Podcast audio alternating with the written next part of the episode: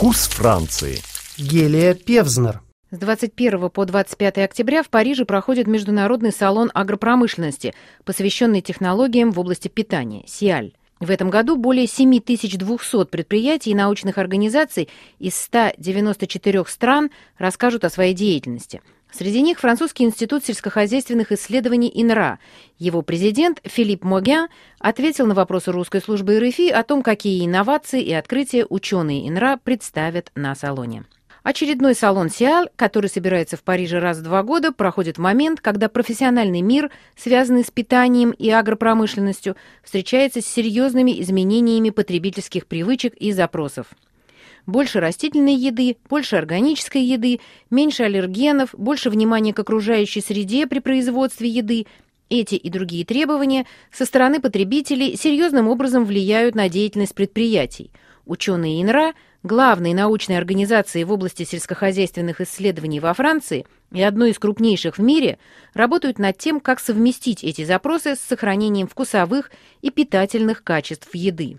Агропромышленность и питание всегда были наиболее активными с точки зрения инноваций областями. Иллюстрацией тому служат все новые и новые виды продуктов, появляющиеся в наших магазинах. В наше время эти процессы ускорились. В первую очередь меняется сам способ потребления. Люди чаще едят вне дома, население стареет, семьи теперь уже не такие многочисленные, как раньше. Перед промышленностью встает вопрос, как создать трансформированный продукт, но при этом натуральный. Например, как сохранить витамины при варке овощей индустриальным способом, или как заменить часть животных белков растительными, сохранив при этом вкус продукта. Филипп Могян, президент генеральный директор НРА, рассказал в частности о том, как новое использование бобовых культур может решить одновременно экологические проблемы и помочь найти ответ на вопрос о здоровом питании. Ученые ИНРА также работают над пониманием механизмов вкусовых ощущений. Разработанные ими математические модели способны предсказать освобождение сенсорных стимулов в зависимости от характеристик продукта и физиологических качеств конкретного человека – в рамках европейской программы «Терифик» удалось, в частности, создать целую гамму новых продуктов, в том числе колбасных и молочных изделий, соусов и десертов, которые при сохранении вкуса и стоимости производства, что тоже важно, содержат существенно меньше жира, соли или сахара. Эти продукты, как, например, колбаса, в которой на 60% меньше жира и на 40% соли, уже можно найти в продаже – Разговор с главой ИНРА начался с того, как могут переменить нашу систему питания и ведения сельского хозяйства бобовые культуры. Euh,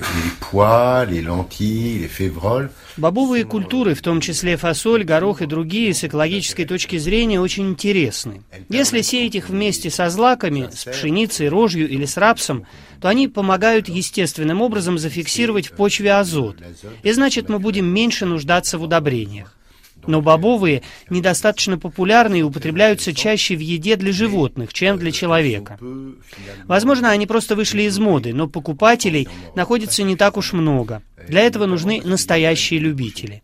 Хотя, конечно, у нас у всех прекрасные воспоминания о блюдах из чечевицы. Чтобы появились новые возможности для коммерциализации как во Франции, так и в Европе, да и во всем мире, мы разработали ряд проектов. Один из проектов, который мы представим на Сиаль, заключается в том, чтобы высеивать вместе злаковые и бобовые. С агрономической точки зрения это прекрасная ассоциация, очень удачная для почв. Но для производителя она не слишком очевидна. Как продать урожай, в котором смешаны две разные культуры? Специально для этого мы разработали способ производства муки, в которую входят сразу две эти культуры – Любители пасты смогут есть макароны из этой муки, которые будут и полезны для здоровья, и вкусны. Еще один пример. Ученые нашего института в Ренне, которые работают над молочными продуктами, разработали смесь молока и ферментированного люпина. Это тоже интересная с точки зрения питательности смесь. Сейчас мы работаем над ее густативными свойствами. Из нее можно будет делать молочные десерты – наполовину растительного происхождения. И даже твердые продукты. Сельскохозяйственные кооперативы очень в этом заинтересованы, потому что со стороны потребителя они видят растущий спрос на растительные продукты. К счастью, продукты животного происхождения не ставятся под сомнение. Они будут продолжать существовать но некоторое распределение сил в этой области будет иметь место. Кстати, с точки зрения института ИНРА, питательное равновесие заключается в 50% продуктов животного происхождения и 50% растительного. И если мы сможем достичь этого равновесия на нашей планете в целом, то в 2050 году мы сможем прокормить 9-10 миллиардов жителей с помощью устойчивого производства. И это одна из главных целей наших исследований. Euh, Вы говорили о том, что ИНРА работает над продуктами, разработанными для отдельных категорий населения. Что в этой области делается для пожилых людей или, например, наоборот, для новорожденных?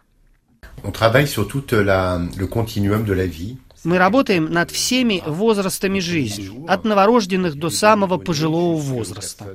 Мы пытаемся понять, как жить по Гиппократу, чтобы наша еда стала нашим главным лекарством.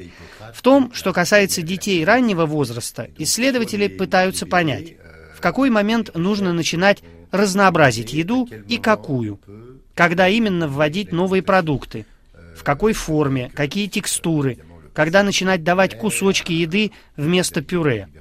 Как удалось выяснить, это надо делать немного раньше, чем до сих пор думали педиатры.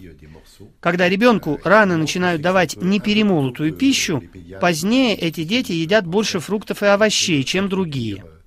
Что касается пожилых, мы знаем, что здесь существуют серьезные проблемы питания, в частности, связанные с проблемами пищеварительной системы или зубного аппарата – а также потери аппетита. Аппетит уходит очень быстро, и когда это случается, пожилые люди недополучают достаточное количество питательных веществ. Наши ученые ищут решения в разработке специальных меню для домов престарелых, которые лучше будут приспособлены к этому возрасту. Мы, кстати, заметили, что эти меню недостаточно разнообразны. Кроме того, мы работаем над текстурами, проще говоря, над едой, которую старому человеку будет легче жевать, сохраняя вкус и удовольствие, которое приносит еда. Это в том числе касается и питательных гелей. К сожалению, в некоторых случаях приходится прибегать к такому способу питания, и оно тоже должно быть разнообразно по вкусам и ароматам. Но мы также работаем и над питанием беременных женщин, подростков, людей, страдающих аллергиями. Ищем способы избавить их от аллергенной еды.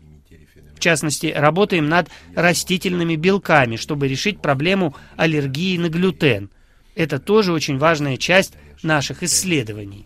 Voilà, c'est un autre, un, un autre part très importante de nos recherches.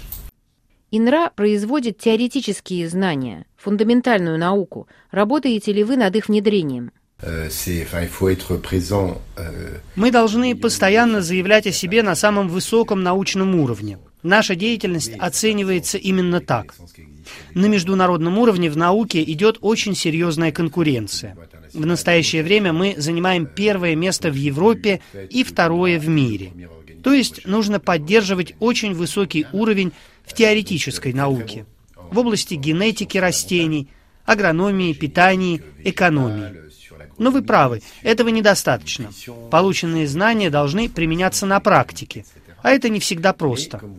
Потому что только во Франции существует до 500 тысяч сельскохозяйственных производств, предприятий. Мы создали сектор инноваций. Наши инженеры помогают главам небольших предприятий или стартапам встретиться с нашими учеными, внедрять проекты, находить нужное финансирование. Это хорошо работает. Ежегодно в области новых сельскохозяйственных технологий мы помогаем созданию примерно пяти новых предприятий. И мы надеемся увеличить это число. Et on espère amplifier ce, ce chiffre dans. На вопросы русской службы РФИ отвечал Филипп Могем, президент-генеральный директор Французского института сельскохозяйственных исследований ИНРА.